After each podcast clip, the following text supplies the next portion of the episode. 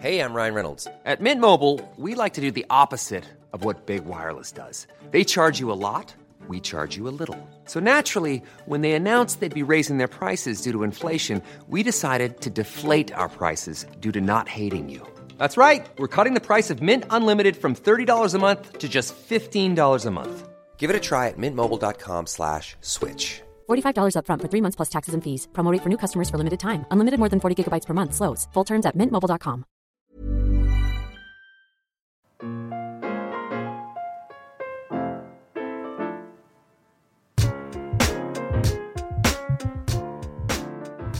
welcome to Finding Annie. Delighted that you are enjoying the podcast. It feels kind of like we're on a roll now. feels like I'm finding my place in this wild west of podcast land. I'm kind of on my horse. I'm galloping.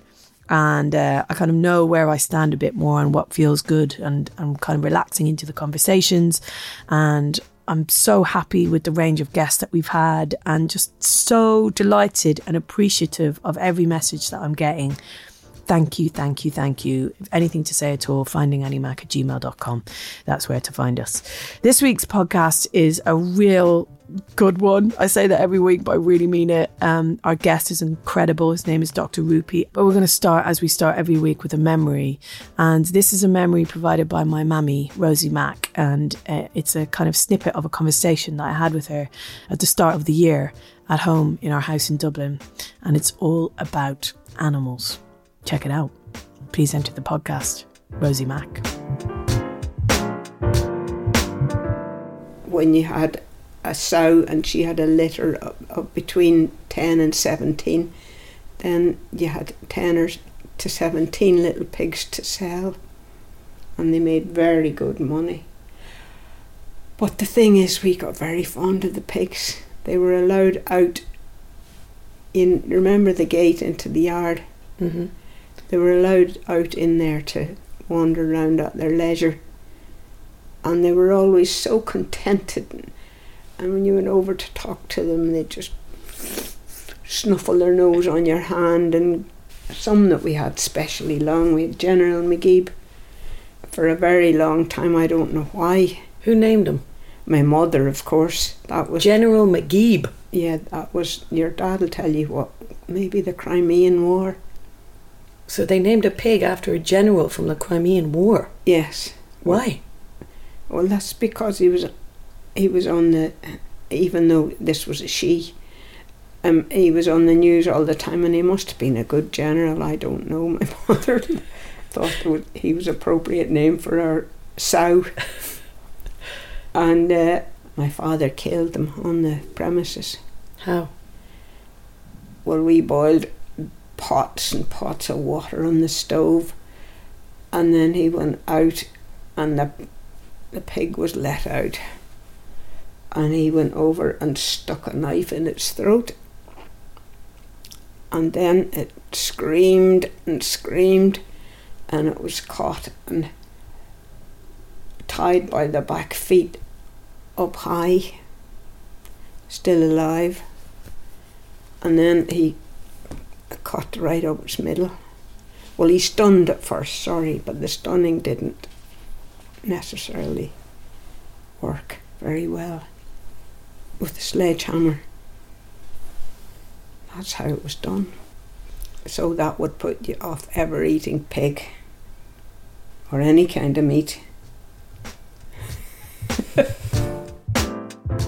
Oh man, I mean, we inherit so many things off our parents, both conscious and subconscious. Um, it's clear, listening to my mum, that I've inherited her love of animals and her love of pigs, especially.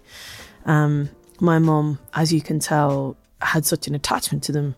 And because of that, we've all been brought up with a really healthy respect for the high intelligence of pigs, the cleanliness of pigs, their sentience, their charm, and also just with an awareness of all animals as sentient things who feel emotions, who have attachments. And because of this, we were brought up in that house in Dublin where I was speaking to my mum as vegetarian.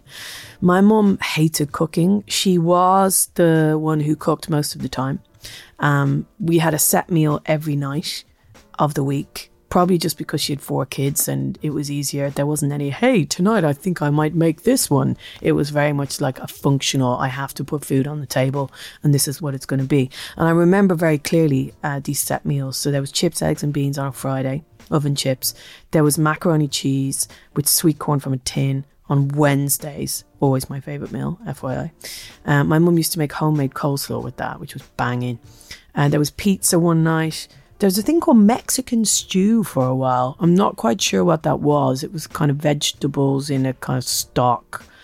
Um, I don't know why it was called Mexican, but my mum and dad lived in Mexico for a bit, so maybe it was that. I don't know.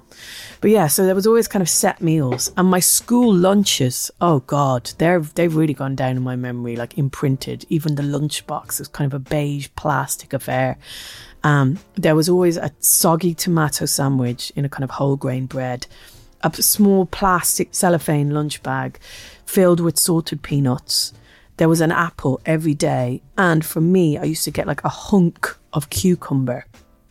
It was like a four to five inch length of cucumber that I would kind of gnaw at like a rabbit. I used to fucking love cucumber. Um, so yeah, a really vegetarian lunch. every day. Um, and I've gone through phases in my life of eating meat and of not. So, all the way through childhood, I didn't eat meat. Then I left home when I was 17, 18, and I ate meat with total impunity for about 10 years, all the way through my 20s. Fucking loved it. And then at about 30, I stopped again. I became vegan for a while and then fell off the vegan wagon from a great height when I was pregnant, mainly due to butter. I love butter and Tayto crisps, which I also love. Um, but I've come to a place now, a really nice place, um, that I think again is just part of growing up a bit and, and, and not feeling like I have to be so extreme about things and kind of finding a balance. Um, I've come to a place where I've kind of cast aside the label of veganism for me, and I eat as much vegan as possible. Um, but I do still sometimes eat real butter, and sometimes, um, more rarely recently, but sometimes eat fish. Um, and that works for me. It works really well. So I'm kind of like 90% vegan and I really enjoy a slice of fucking cake sometimes, um, non vegan cake. And I really enjoy toast with real butter sometimes.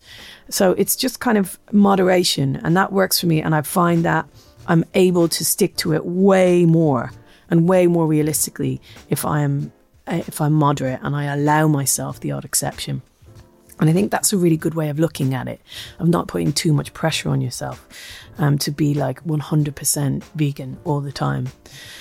With regards to meat, any meat, as in red meat or white meat, I have um, I haven't eaten it for years now, and I feel like I've kind of crossed threshold there, and that is mainly due to the kind of morality of killing animals. Um, I was speaking to my sister about it a while ago because she's a staunch vegan now, and all her kids are vegan, and um, she's very, very into that lifestyle. Um, and we were talking about when you are not a meat eater and you see those things that you see every day when it comes to eating animals. So I'm talking about the meat aisle in a supermarket or kind of raw mince meat or the smell of blood from a butcher's, and how stuff like that, which is so normalized in our society, when you cross this threshold, it feels like horror. It feels horrific because you're looking at it from the perspective of a sentient animal having been killed um, to be at this point. So you're looking at it in the same way as you'd look at kind of human flesh or your pet dog's flesh, that kind of way. I remember passing our local butcher last year, the night before Halloween, and they had dressed their window with three shelves of pigs' heads. Um, and they dressed the pigs' heads um, in a kind of like Halloween style with like funny hats and sunglasses and kind of cobwebs all around them. It was so dark to me. I found it so macabre, and I'll never forget it. I wanted to go into the butcher and kind of say to the people who did that, can you not see how fucking disgusting and disrespectful that is to the animals that you've killed? I was with my kid who was kind of staring gobsmacked at the window. He'd never seen anything like it. So I didn't go in, but I'll never forget it. Um, and and it's very simple because I, I feel like anyone who takes the time to find the facts, it's very, very clear that there is no discernible difference between pigs and your average house pet, except for maybe the fact that pigs are more clever. They, I just looked it up, they outperform three year old human kids, right, on cognition tests. So they are cleverer than your average three year old, and they are smarter than any domestic animal. And animal experts consider them more trainable than cats or dogs. I mean, it's more common now to have a pig as a pet. I'm fucking dying to have a pig as a pet. Um, but I don't have the land at my house to kind of give the pig what it needs in terms of to be able to fucking stick its nose in the ground and make a mess and roll around in the mud. But um, it is a dream of mine one day. So yeah, I feel like we're conditioned through marketing and kind of systemic food manufacturing patterns to think of pigs and cows and chickens and sheep as kind of lesser animals than dogs and cats, as animals that are somehow okay to be slaughtered in the millions, in the billions.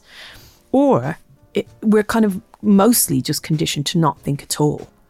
Um, now, meat eating has never been so talked about and debated as it is today. The, di- the dairy market is plummeting. Um, vegan food products are totally ubiquitous. Um, it's really, you know, changing. You know, Greggs has a fucking vegan sausage roll. Uh, you know, it's really changing and shifting. And a lot of that is due to the environmental aspect. Um, and for me, you know, anything that turns people away from eating meat is a good thing. But crucially, I just find myself, con- you know, continuing to be astounded at how the human race seems to have its head in the sand about just the kind of moral abomination of billions of sentient animals who are raised and drugged and killed every year for fast food. For me, it's about thinking about what you're eating and where it comes from. It's about knowing what you're eating and where it comes from. It's about transparency. It's about education in schools. It's about nutrition being part of a doctor's learning in terms of qualifying to be a kind of a medical practitioner. Um, and with all of this in mind, I wanted to speak to someone who was qualified to talk about that stuff. And I found the most amazing person. And I'm so excited about this guest. As I said, his name is Dr. Rupy Aujla. He is so fucking impressive, this guy. He's a, he's a working GP. Um, and he's founded a project called the Doctor's Kitchen, in which he highlights the importance of food to be seen as medicine. Um, he has his own personal story, which is mad fascinating, and he is most importantly kind of a guru when it comes to how food affects human health and human well-being um, in every aspect, mental and physical. And I wanted to ask him about all of this stuff, but also in particular about eating animals and how that affects us as humans. So I'm excited for you to hear this. Let's do it. Enter the podcast, Dr. Rupy.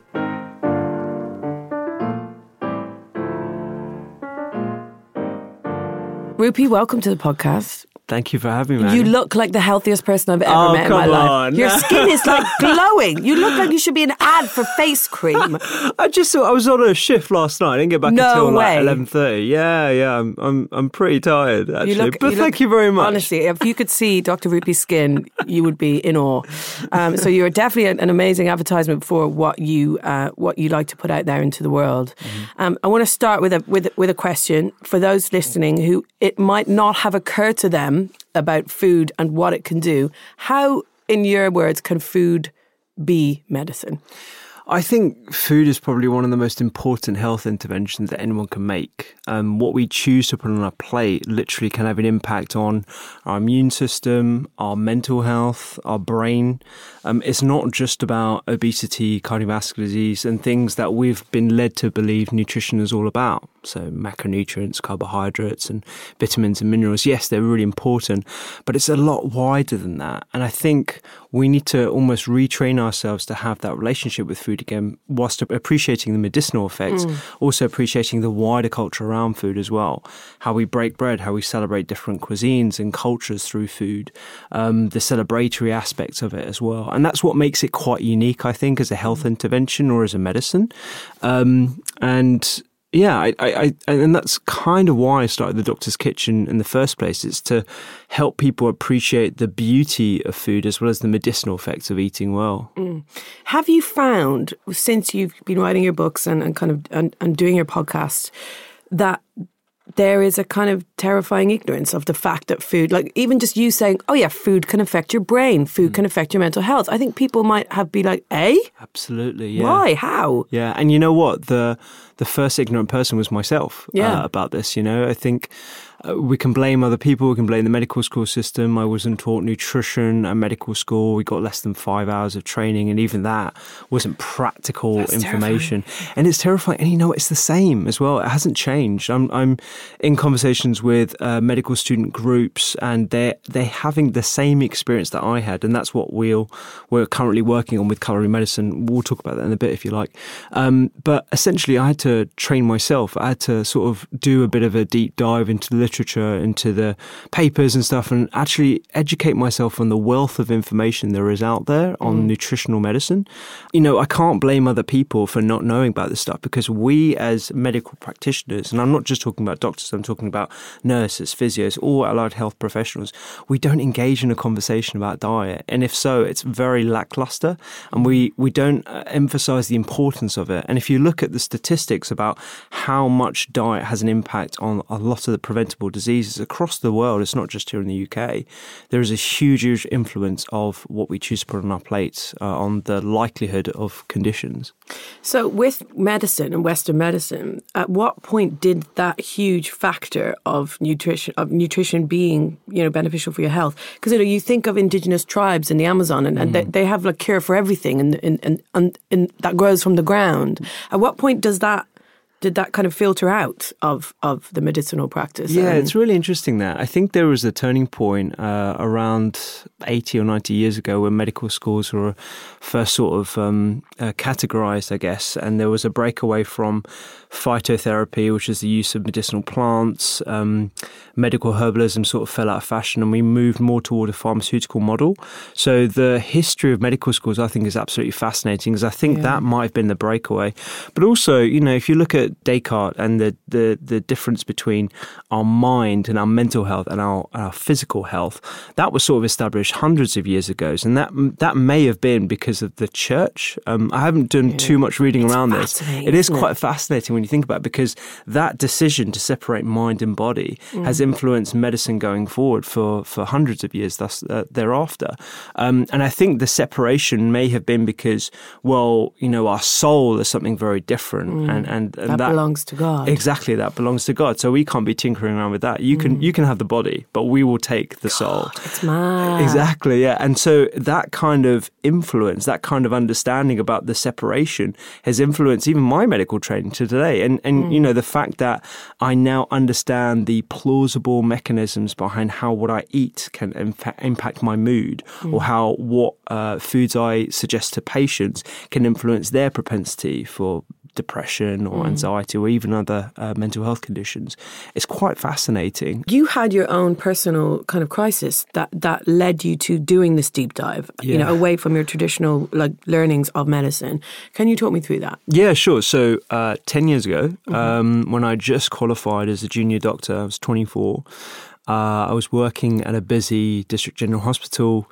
Uh, my bleep going off, and um, I, I realised my heart was beating exceptionally fast. I was sat in the nurses' station, and it was going on for like five minutes. It kept on getting faster and faster, and I thought I was going to pass out. I was getting nauseated, and then I plucked up the courage to speak to my boss, and I said to her, "Would you mind feeling my pulse? Because I think I'm going a little bit fast." And literally, Eddie, within like half an hour, I had my bleep taken off me, my clothes stripped. I was in a hospital gown. I was parked right next to a patient I'd just been seeing earlier that day. Oh my God. And on a cardiac monitor. And bless her, she was like quite elderly and she was super confused as to why her doctor was suddenly a patient next to her. Um, I, look bet you back were at it- too. I, What am I doing here? I look back at it, I can laugh about it now, but at the time it was quite scary because my heartbeat was going at like 200 beats per minute, and I had something called atrial fibrillation, which is where your heart beats irregularly. Um, and it's very uncommon for a young, otherwise fit and healthy person to have this sort of episode. And there weren't any triggers. And I thought, you know what, maybe it's just a one off episode. I reverted out of that rhythm without having to have the, the paddles on the chest, you know, the Mm. Yeah. electrocardioversion and stuff, um, because my blood pressure was all fine and, and I didn't have any chest pain. So it just faded away. It faded away over about 12 hours. Okay. Um, but what I thought was going to be an isolated incident actually uh, happened to be something that would go on two to three times per week, lasting anywhere between 12 and 36 hours for the next year. So is it essentially you were having a heart attack? Or no, no? so it's Your heartbeat was going up too fast and too slow, so your heart couldn't take something. it was basically a mismatch between the way my heart beats. So Yeah. there was a mismatch between the way certain chambers communicate messages between each other. And instead of having that lovely lub dub, lub dub, Yeah. lub dub, it's kind of fibrillating. It's going Yeah. lub, lub, dub, dub, lub, dub, Yeah. lub, dub, lub, dub, like that. Like so when you're mixing out of it- time. yeah, exactly. Yeah, it would sound horrible to you listening to my chest at the time. Like, what is going on? Um, so I then underwent. I mean, I didn't quit medicine at the time. I was still working as a junior doctor. I went and saw a whole bunch of different cardiologists, trying to figure out what the triggers were. I had blood tests. I had cardio, uh, cardiac MRIs. I had And did no one? Did no one? Was there no straight? There's no straight kind of reasons for this happening. It just There- happens to you. Yes, there weren't any triggers found. There are a number of different reasons as to why that might happen to another individual. There could be what we call a re-entry pathway, where there, there's an electricity issue in the heart. Um, sometimes it's because of an electrolyte imbalance, so potassium, magnesium. Um, sometimes it's because of caffeine. Uh, alcohol can also Wow. trigger it. Yeah. Um, none of those apply to me. And um, I was going to have something called an ablation, which is Yes, I know of this. yeah, so it's where you put a guide wire into the major vessel, it goes into the heart, and it essentially burns a little ring around where you get these misfiring cells that Yeah. are causing this this issue. And um, I was definitely going to go for that. Conventionally minded medic, hundred percent. I was a good candidate, low risk of death, but still a risk of death and stroke and stuff. Yeah. And my mum. Who's not a medic was Mm. like, no one's going into your heart and burning a hole in it. I, I, I can relate. I mean, I can empathise with her. Yeah. Totally. Um, and so I thought, uh, you know, she was just being bonkers and she was being a little bit um, over the top. Um, but she was like, you just need to look at your diet and lifestyle. Try and do the basics first. And if it doesn't work, fine, go and have the ablation. And so I spoke to my cardiologist about that, and they said, that's fine. You can take the medications in the meantime, but you will need to have this ablation at some point. So whether it's in six months, whether it's in twelve months, you can do the diet and lifestyle thing as long as you keep your medications up. That's fine. And so I that was me starting on my journey. I didn't have a blueprint. I didn't know where to turn. You know, it's not mm. like someone could tell me, okay, eat more vegetables and fruit and nuts and stuff like that. But So I what were you eating? Doner Yeah. kebabs every day. No.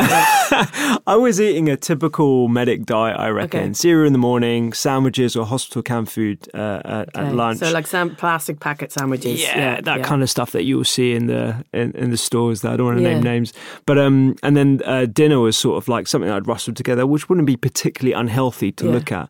But what I realised I was lacking was fibre, was plant fibres, was colours, was variety, Yeah. was good quality fats, and I steadily increased that. And I, I you know, I would make my breakfast in the morning Yeah. uh, with lots of different sort of variety. I would always bring Tupperware in. I got nicknamed Tupperware Boy by my consultant at the time.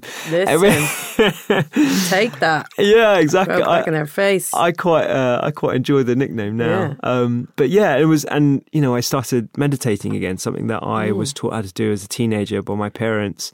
Um, I realised the impact of sleep uh, and stress on me, so I try to optimise my sleep whenever I wasn't doing night shifts. Mm. And over the course of a year, I was tracking the number of AF episodes, and um, at one point, I remember looking at my phone um, and I was like, oh, it's been 30 days since I've had an AF episode. And that turned to three months and that turned to six months. And I'm really happy to say I haven't had an episode um, in the last eight years. and you haven't had the ablation? No, I haven't had the ablation. I still have my, my regular checkups Yeah. with my cardiologist and I still see physicians. But the last thing I'd want people to think is that, oh, if I just do that, that will get Of rid course. of whatever my condition. course, yeah. Because I think everyone is an individual. Yeah. But certainly all I did was the basics. And Mm. I think if you look at the statistics around diet and, and um, propensity for different conditions, not just heart conditions, but a whole bunch of other ones, there is a lot we can do with just getting the basics right. Mm. And it's just as simple as getting the fruits and vegetables up, nuts and seeds up, fiber up, and variety up, and keeping it plant focused. Mm. It's like what I always tell my kids. It's like like a car has to have an MOT. You have to give it you have to give it water and you have to give it petrol Mm. and you have to give it oil and all these things it needs to go. So you're going to need well, I use you. that's what I'm trying to, Mm. go. eat that broccoli or whatever Yeah. like. But it's it's so true, isn't it? It's like it's sometimes people forget the very basic things and it's a kind of default, well, I'll just take all those pills and I'll be all right. Yeah. Rather think- than the very basic simple things that your body needs. I like that analogy because I think we take better care of our cars than Yeah. we do ourselves. Yeah. Um, you know, I know probably more about my my laptop and Yeah. the, the functioning of that, and you know the software software updates and Yeah, hardware yeah, yeah. and all that kind of stuff. then I used to know about my own body, and I think a Mm. lot of people don't really check in. You know, the number. I mean, I was I was working last night and had a patient come in, and um, he unfortunately has got something called inflammatory bowel disease. Um, Yeah. colitis. And, um, you know, I just did, I, I always do this with, with patients, a quick dietary history, regardless of what they came in with. And he was having a flare. Um, and it was junk food. There was junk food in it, and there was Yeah. there was a whole bunch of other things. That was like no one's, and, and it's not their fault because no one's had that conversation No. with them. Yeah. Because, like you said, no one's shouting about this Yeah, stuff, yeah. and it's a bit of a taboo subject because you don't want to be seen as like that kind of person that's shouting about food as medicine in in the same way people sometimes talk about food like a pill, Yeah. and that's the wrong way to think about it. Yeah. It's food as medicine as the the collective actions that we do with our diet, as Mm. well as complementing it with lifestyle, that creates this truly medicinal package. Yeah.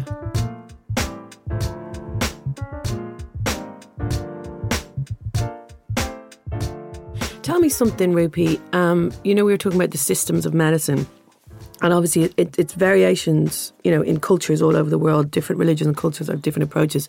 But in terms of eating animals, something I'm really curious about and often wonder is, you know, for me, I don't see the difference between eating a pig and eating a dog. They're exactly the same. Pigs are much cleverer um, than dogs, I think. W- what is it about the, the way that we've evolved as humans that there's certain animals that we have chosen to be the animals that we eat and kill, Yeah. um, and certain animals that we choose to love and adore as pets? It's really interesting. It's really getting to the human psyche about what defines something that we see as food versus something that we see as friend. Um, and you're right, pigs are just as intelligent as, as dogs, and we can train them. And the same with a whole bunch of other animals. Um, I- I'm not too sure how we differentiate between the two. Um, historically, I think it was perhaps easier to domesticate certain animals other, uh, compared to others, like sheep and, and other livestock. Um, and then also looking at different cultures, some of them do eat dogs. Um, like in Yeah. Vietnam, there's horses, there's a yeah. there's a yeah, and there's a there's a delicacy around eating dogs and horses, and and um, if you look at um, particularly Southeast Asian countries, there's a lot more variety of animals that they consider as food. Um, Yeah, so I think it might be almost like a Western mindset Yeah. um, versus an Eastern mindset. But then in the same area geographically, we have like uh, 30 to 40% of India, which represents a billion point two of the population. Well, um, how much is that? It's around 300, 400 million people who are vegetarian Yeah. um, for uh, religious beliefs, you know. So I think there's a whole bunch of reasons as to why we choose to eat certain animals other than others. But I'm not too sure. Um, I'm not too sure exactly what's influenced that. It must be something to do with, uh, you know, back in the day, how easy it was to keep animals. It must be, you're right, it must be just the kind of practicality of keeping livestock. Perhaps, yeah. Because I, I mean, I remember thinking a bit more about this when I read um, "Eating Animals" by Jonathan Yeah, Safran. Foer, yeah, my- what a book. incredible What book. a book. Uh, I, I highly recommend everyone Yeah. read it. In fact, I think I mentioned it in my first book. I was like, Mm. this book made me consider a lot about the practices of eating animals, and I Mm. think we all need to be. Um, uh, aware of that because I, I think what we, in the same way we unconsciously a bad diet, we eat animals unconsciously, and That's that's what I mean. Yeah, and I think we, we need to be conscious about the process of eating animals and understand that this has been the highest sacrifice and this should really be a prized luxury item, not something that you just go to your kebab shop and, and just Yeah. think, oh, this has come out of nowhere. Um, because that's where we overconsume and we don't understand the ramifications of consuming. Mm. Um, it, it can be quite an overwhelming subject. I'll be honest, because I feel is like I could do an entire three series of, of pods, as you call them in your podcast, Yeah. on, on this. Yeah, yeah. And, and this is the first time I've ever kind of I- I've started to talk about it, and and I, I'm going to open a Pandora's box. I can just feel it because I have so many questions and so many things. But I guess I can o- only o- like uh, relate back to my own experiences of it, and my mother brought me up as a vegetarian. And then I kind of moved out of home at 18 and went to college and was like, show me McDonald's, woo! And it's like, it's like, it really enjoyed eating like bacon and, all, you know, all the standard meats for a good 10 years. And then in my 30s, kind of came back around to that kind of, um, that, that, that feeling of just the morality of it, of feeling uneasy, something deeply uneasy about it. How do you feel in terms of the morality of eating animals, in terms of the, the killing them aspect? I think that unease is very natural, and I think we need to embrace that unease. If I'm honest, so I, I, I don't think I've ever talked about this before, but um, the most incredible experience uh, that I had with regard to this subject was when I shot and prepared my own pheasant. So I went shooting. Um, this must have been uh, about t- over 10 years ago now. Um, and we shot pheasant. And uh, I remember getting the pheasant in my hands and feeling the, the lifelessness in my hands, and then plucking it and preparing it, and then preparing a, a meal out of it. And that whole journey was quite revelatory to me. And that's when I started first thinking about okay, am I going to go vegetarian or am I going to go vegan or plant based? Because this this was quite grave, I, I guess, as an experience. Uh, But it was one of the best meals ever because I felt truly connected to the food that I was eating, and I think it's that connection that people need to to um, to understand. And if you're able to uh, to reason with yourself, the the opportunity of nourishing your body with animal products and understand the process that's gone behind it and you're okay with that that's i think what a lot more people need to Yeah. understand the other thing is and i'm quite fearful of this as well because there are a lot of people that perhaps wouldn't uh, understand that and, and doesn't sit well with them. And from a nutritional perspective, a medical perspective, they need animal products. There are a whole subset of people that cannot thrive on plants alone. Really? Yeah, for these genomic reasons. Yeah, for genomic reasons, they can't convert um, certain uh, pre-vitamin A to pro-vitamin A. There are certain people that would require um, supplementation, and the number of supplements that you need is kind of like opening a, Pandora's box of the different types to make Hmm. sure that you're not going to be at nutritional deficiency. I've had a number of different patients who've come in who've gone uh, vegan uh, for a number of different reasons, and they've experienced loss of hair. They've had thyroid issues. They've had um, uh, the, the fatigue, um, a whole bunch of issues that could be related to lack of certain micronutrients in their diet. It's very hard to chase exactly Yeah. what those nutrients know. are. Are they eating? Are they eating balanced vegan diets? Well, that's That's the- that's thing, 'cause the a lot of people just end up eating rice and well, this is one baked of the, beans out of a tin. It's like, totally yeah, and I- listen, I love baked beans. yeah, yeah, there's nothing wrong. the Beans are very a better good. place for baked beans. Absolutely, But yeah, it's hard to because I remember telling a nutritionist, uh, where was I? What was I doing? I, I was doing. I think it was when I was pregnant, and I- and I was vegan for a while, and um, a nutritionist. Um, was like it's very dangerous and i found i, I resented that because she was like the problem is is unless you're eating uh, to get the protein that you need, you have to eat a certain amount, a combination of foods. So you'd have to eat loads of spinach with something else. It's like rice and um, dal or something, you know, that, that or like uh, hummus and I, I can't remember. There's like there's like basic combinations of food. it's basically a grain and a legume. Yeah, that's Yeah, it. Thank yeah, you, yeah. doctor. I don't have a clue what I'm talking about. But yeah, and, and I found that really annoying because I was like, God, isn't that, it's, it's hard enough just getting, you know, I work in town every day. It's hard enough getting the food, Yeah. let alone having the food with the other right food yeah, to yeah, do it. Yeah, and so Um, and yeah. I think from a public health point of view, that's probably why. But is that true? what? What is that you have to have the combinations. yeah, you do. Yeah. So the the beauty of plant based eating is that it's all about variety, and that variety gives you two things: not just a full complement of essential Mm. amino acids, but it gives you a variety of different phytonutrients from the different types of foods as well, Mm. and you're adding lots of different types of fiber as well. So it's like you're not just eating the grain and the legume for protein alone. What's a legume? a legume is like A legume. bean- Yeah, I yeah. thought we were doing geography there for a second. no, we're getting a uh, we're getting uh, like um uh it's basically anything that comes in a shell. So your Oh, pea cool. is a is a legume, Yeah. or like um beans, haricot beans, Yeah. and um, azuki, all that kind of stuff, Yeah. all the good stuff. Um, so when you're combining those different uh, sources of proteins, you're getting a full complement of essential amino acids. So there's nine essential amino acids. We get all of those in varying amounts in from meat products. Hmm. We get a proportion of those from different products. So whole grains like brown rice, for example, or mm. oats will have some, and then your legumes, your lentils, your peas, that kind of stuff will have the others. And then when you combine that, you have a complete protein. okay. Um, so that's why I think, from a public health point of view, where people just don't tend to think about this stuff at all, that's when it could be dangerous. However, with someone like yourself, who's mm. very clearly intuitive about what they're eating mm. and has made a conscious decision to eat mainly plants. I- don't think it's dangerous. I think you just need to be a bit more aware, particularly during pregnancy states, of what you might be missing out on. And the main thing, before I forget, is iodine, because the, the largest source of iodine um, is from dairy in this country. And if you're taking out dairy, then you're taking a big source of iodine out. Um, do you know how I uh, broke off my veganism? How did you break I was off? presenting this huge. Um, it, it was called the Red Bull Culture Clash. I don't know if you've heard of it. It's a massive Uh-huh. music event in, Mm. uh, in the. It's at the O2. It was a big, big, big deal. It was a big, stressful event. Lots of testosterone. It was mostly guys. I was the girl. I was the host, and um, I was pregnant. But I was pregnant, and I couldn't tell anyone. That horrible phase of not being able to tell anyone, and um, I was totally sober, obviously. And um, someone put a plate of donuts in my dressing room. And I just saw one and I and I ingested it in about five seconds. It's like, "Nom." and it was like, oh God, it's a donut, it's got eggs in it.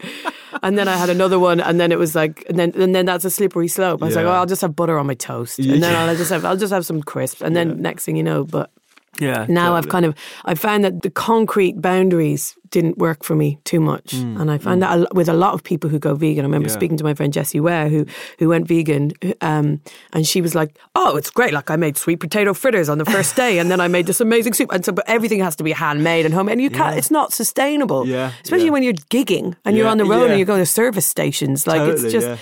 So it's kind of finding a way to make it work for you. Yeah, totally. And you think like just this that example of Jessie Ware making uh, Yeah. fritters from scratch, for example. Yeah. That that is a, a vegan quote unquote diet. That's a lot healthier than what we're comparing people's diets to in observational studies. So it's no wonder we see these incredible benefits supposedly from Yeah. a vegan diet because they're transitioning to cooking from scratch. Even in, even if you, the food that you're making Yeah. isn't particularly overly healthy, you're cooking Yeah. from scratch, which is a massive leap. How much eat, meat do you eat?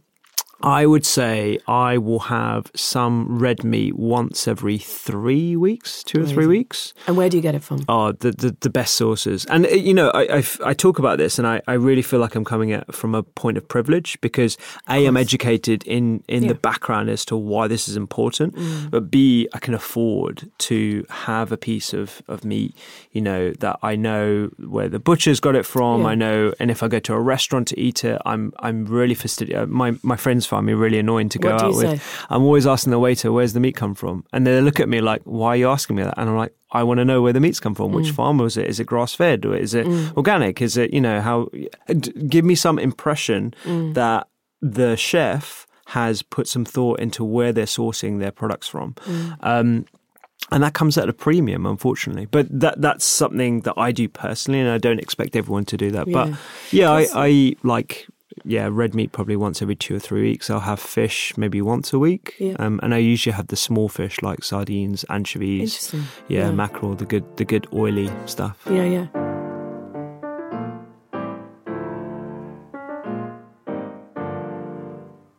Talking about the kind of the awareness of meat, I had a conversation with a with a friend of mine a, good few months ago now, and it really struck me because we were talking about food, and, and, and he was talking about an Indian that he had, and he had, I think he had a lamb bhuna, And I was like, oh, little lamb.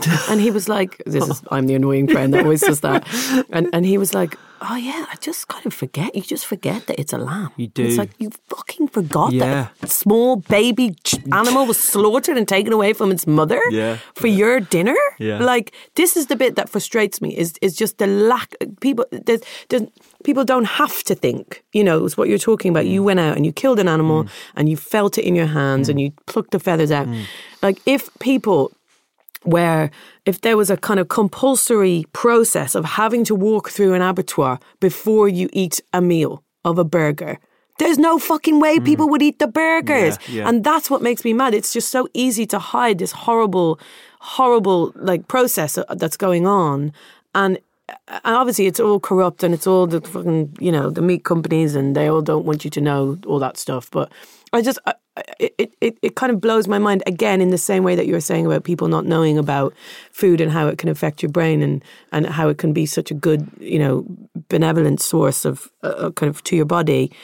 How can you not know that what you're eating comes from an animal being killed? Same with milk. Yeah, same. I think there's. You're eating the fucking breast milk of a cow who has had their kid taken away from them so they can it's just like and when I became a mom, this really blew my mm. mind. Mm. Because breastfeeding is mad and you feel like a cow because you feel like a vessel you know it's just producing this, this food and it's, it's quite it's really quite psychological shift.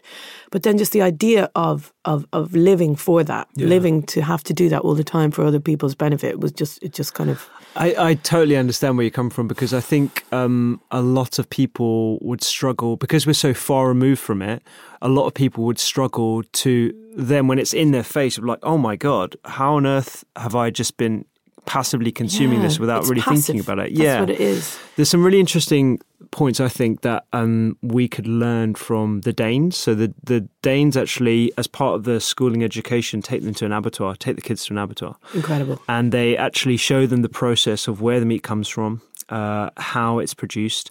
I don't know if they actually show them the slaughtering process, but they definitely take them to the factory where Yeah. this all happens. So Yeah. people they have a lot more again intuitiveness about where their food comes from. Yeah. When it comes to like um, milk and stuff, now we're really again at a privilege because we have loads of plant based options. So if that sort of thought process really is alien to you, you hate the you know the fact that we have a dairy industry that yes has some unsavory practices as it has done for millennia.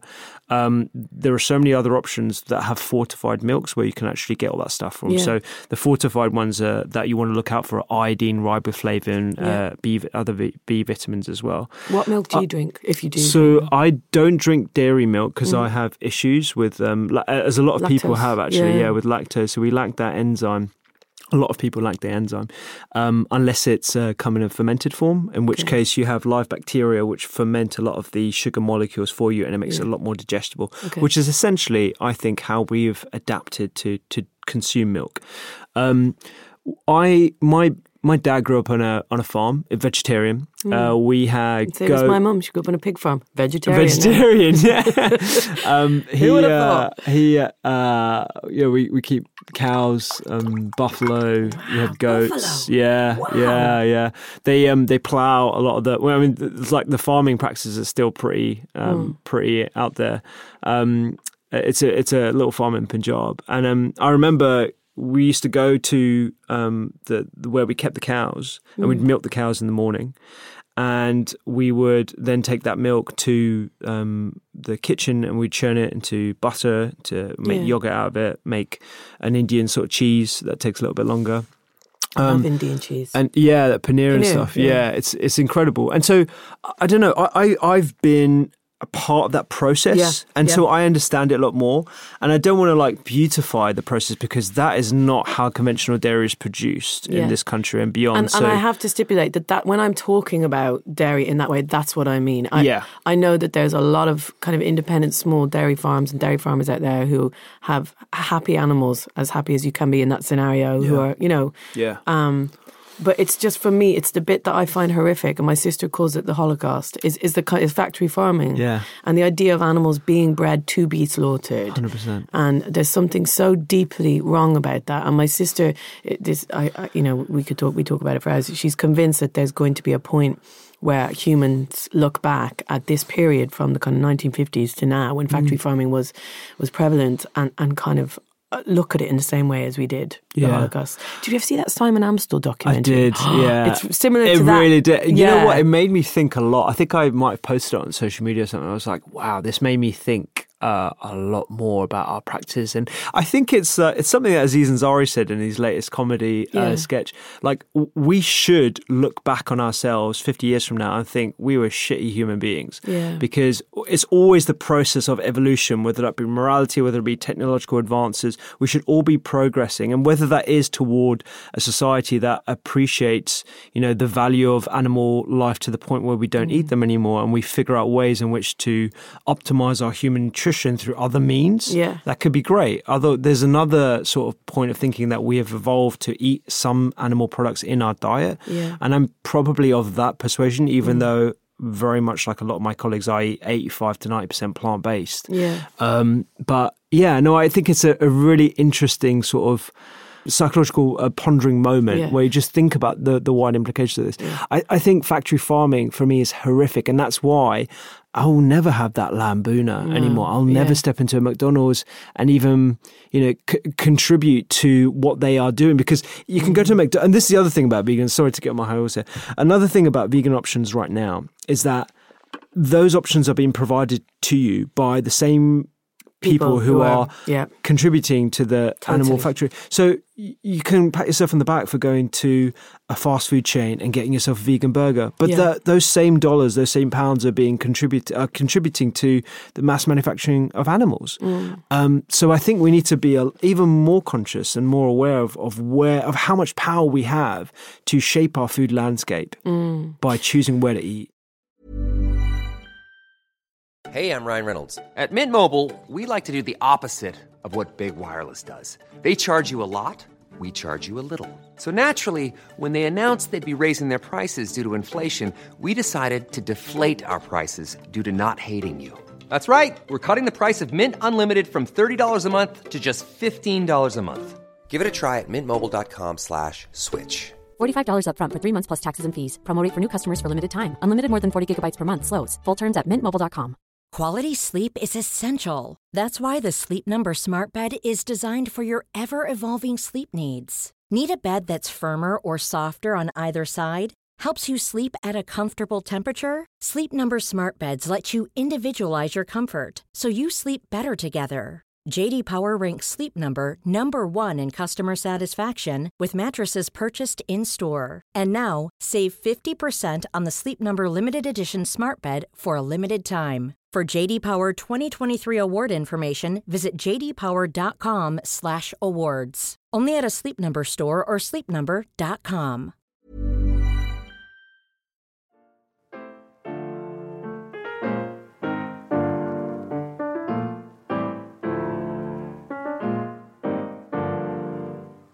you know, you're talking, and we are both talking, as we say, from a privileged perspective. Oh, like, what about 100%. what about like inner city kids who are brought up, you know, with chicken shops and and and McDonald's and fast food being a very kind of default option, and not and again not having the the benefit of being brought to a farm or a or an abattoir. Like, how do you?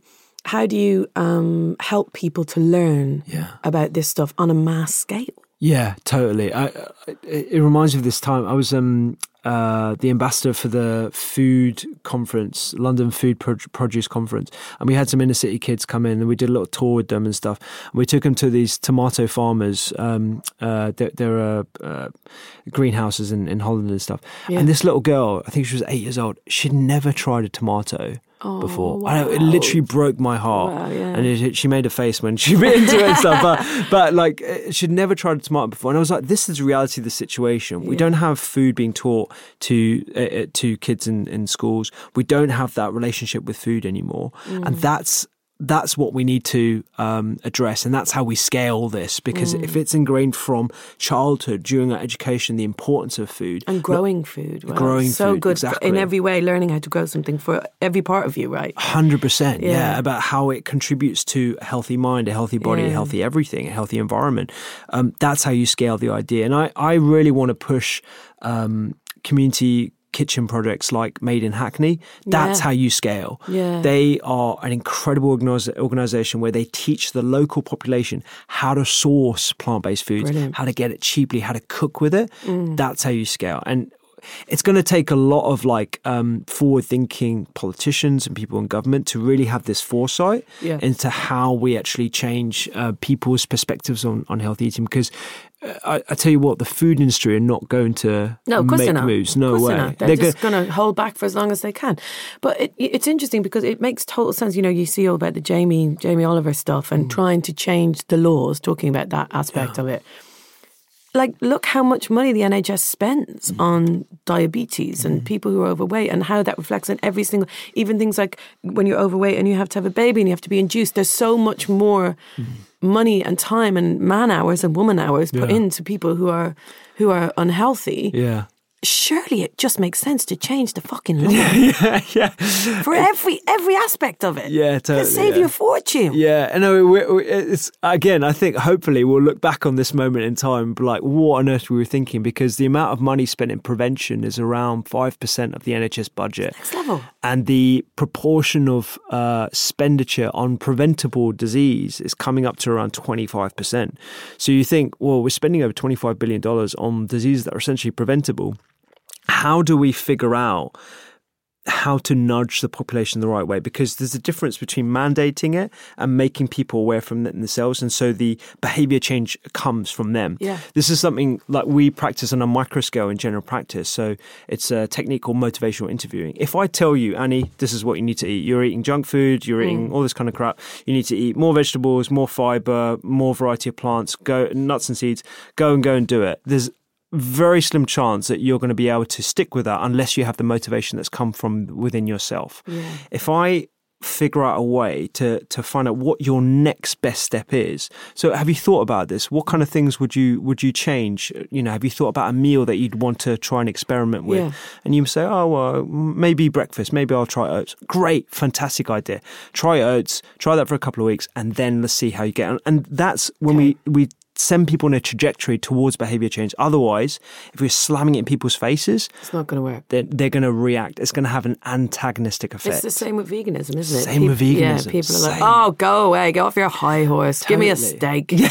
You know what I mean? It, it feels like it feels like veganism is like oh the geeky, ba- the geeky, boring guys, and it's like it's it's it's, it's and it's all perception, isn't it? It's like we were talking about that Game Changers documentary. I found that so interesting. This documentary on Netflix. Go and watch it now about the the kind of perception of meat eating and how Steak is for men. It will make you strong and virile and give you a huge libido.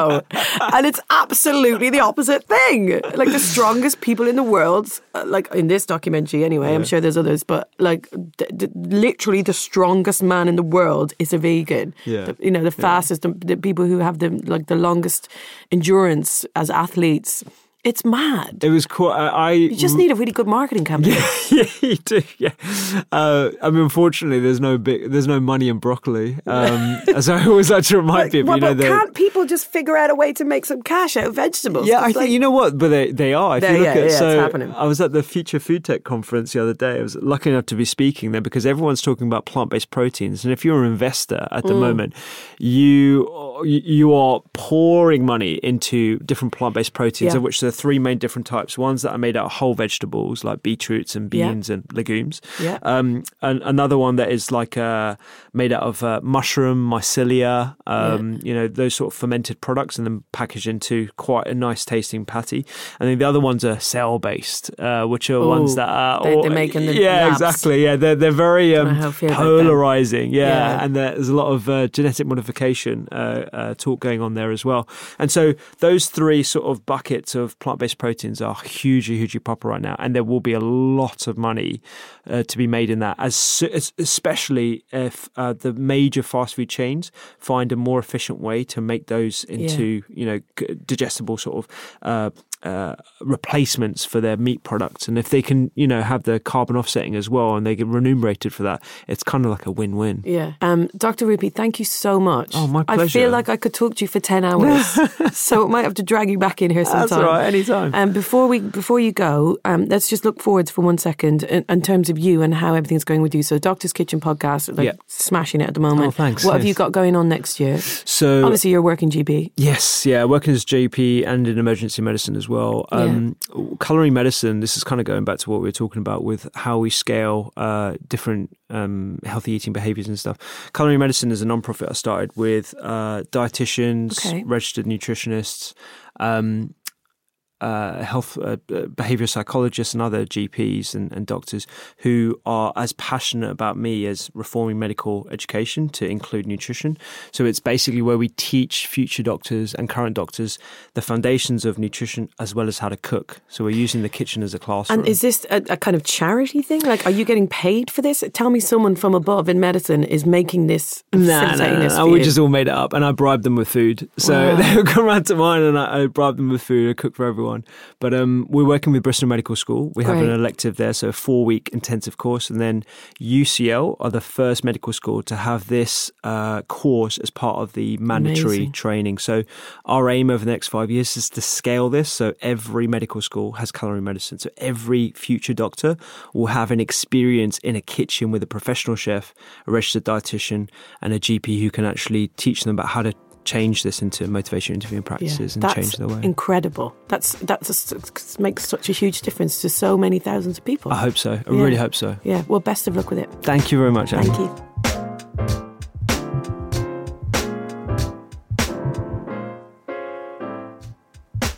Oh man, I feel like genuinely that I've just touched the sides of that conversation. I want to have another podcast with Dr. Rupy about medicine and the history of medicine. I wanted to have a another podcast with Dr. Rupy get, kind of honing more in on vegetarianism and veganism. Um, I want to have a podcast on um, factory farming.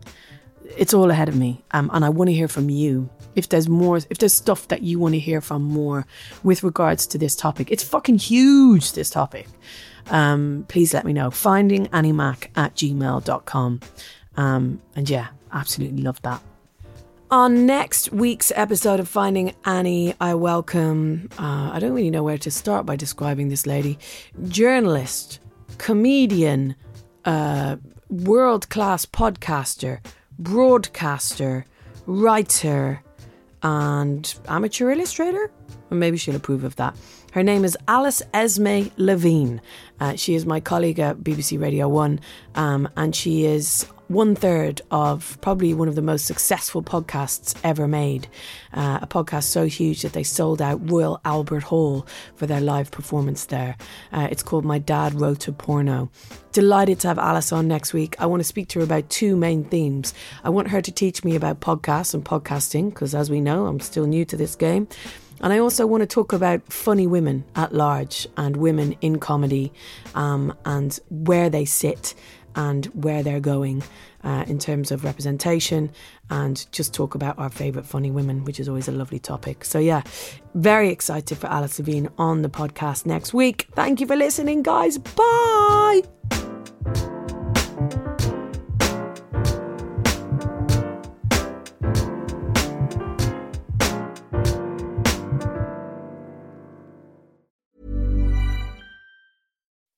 When you make decisions for your company, you look for the no brainers. If you have a lot of mailing to do, stamps.com is the ultimate no brainer. Use the stamps.com mobile app to mail everything you need to keep your business running with up to 89% off USPS and UPS. Make the same no brainer decision as over 1 million other businesses with stamps.com. Use code PROGRAM for a special offer. That's stamps.com code PROGRAM.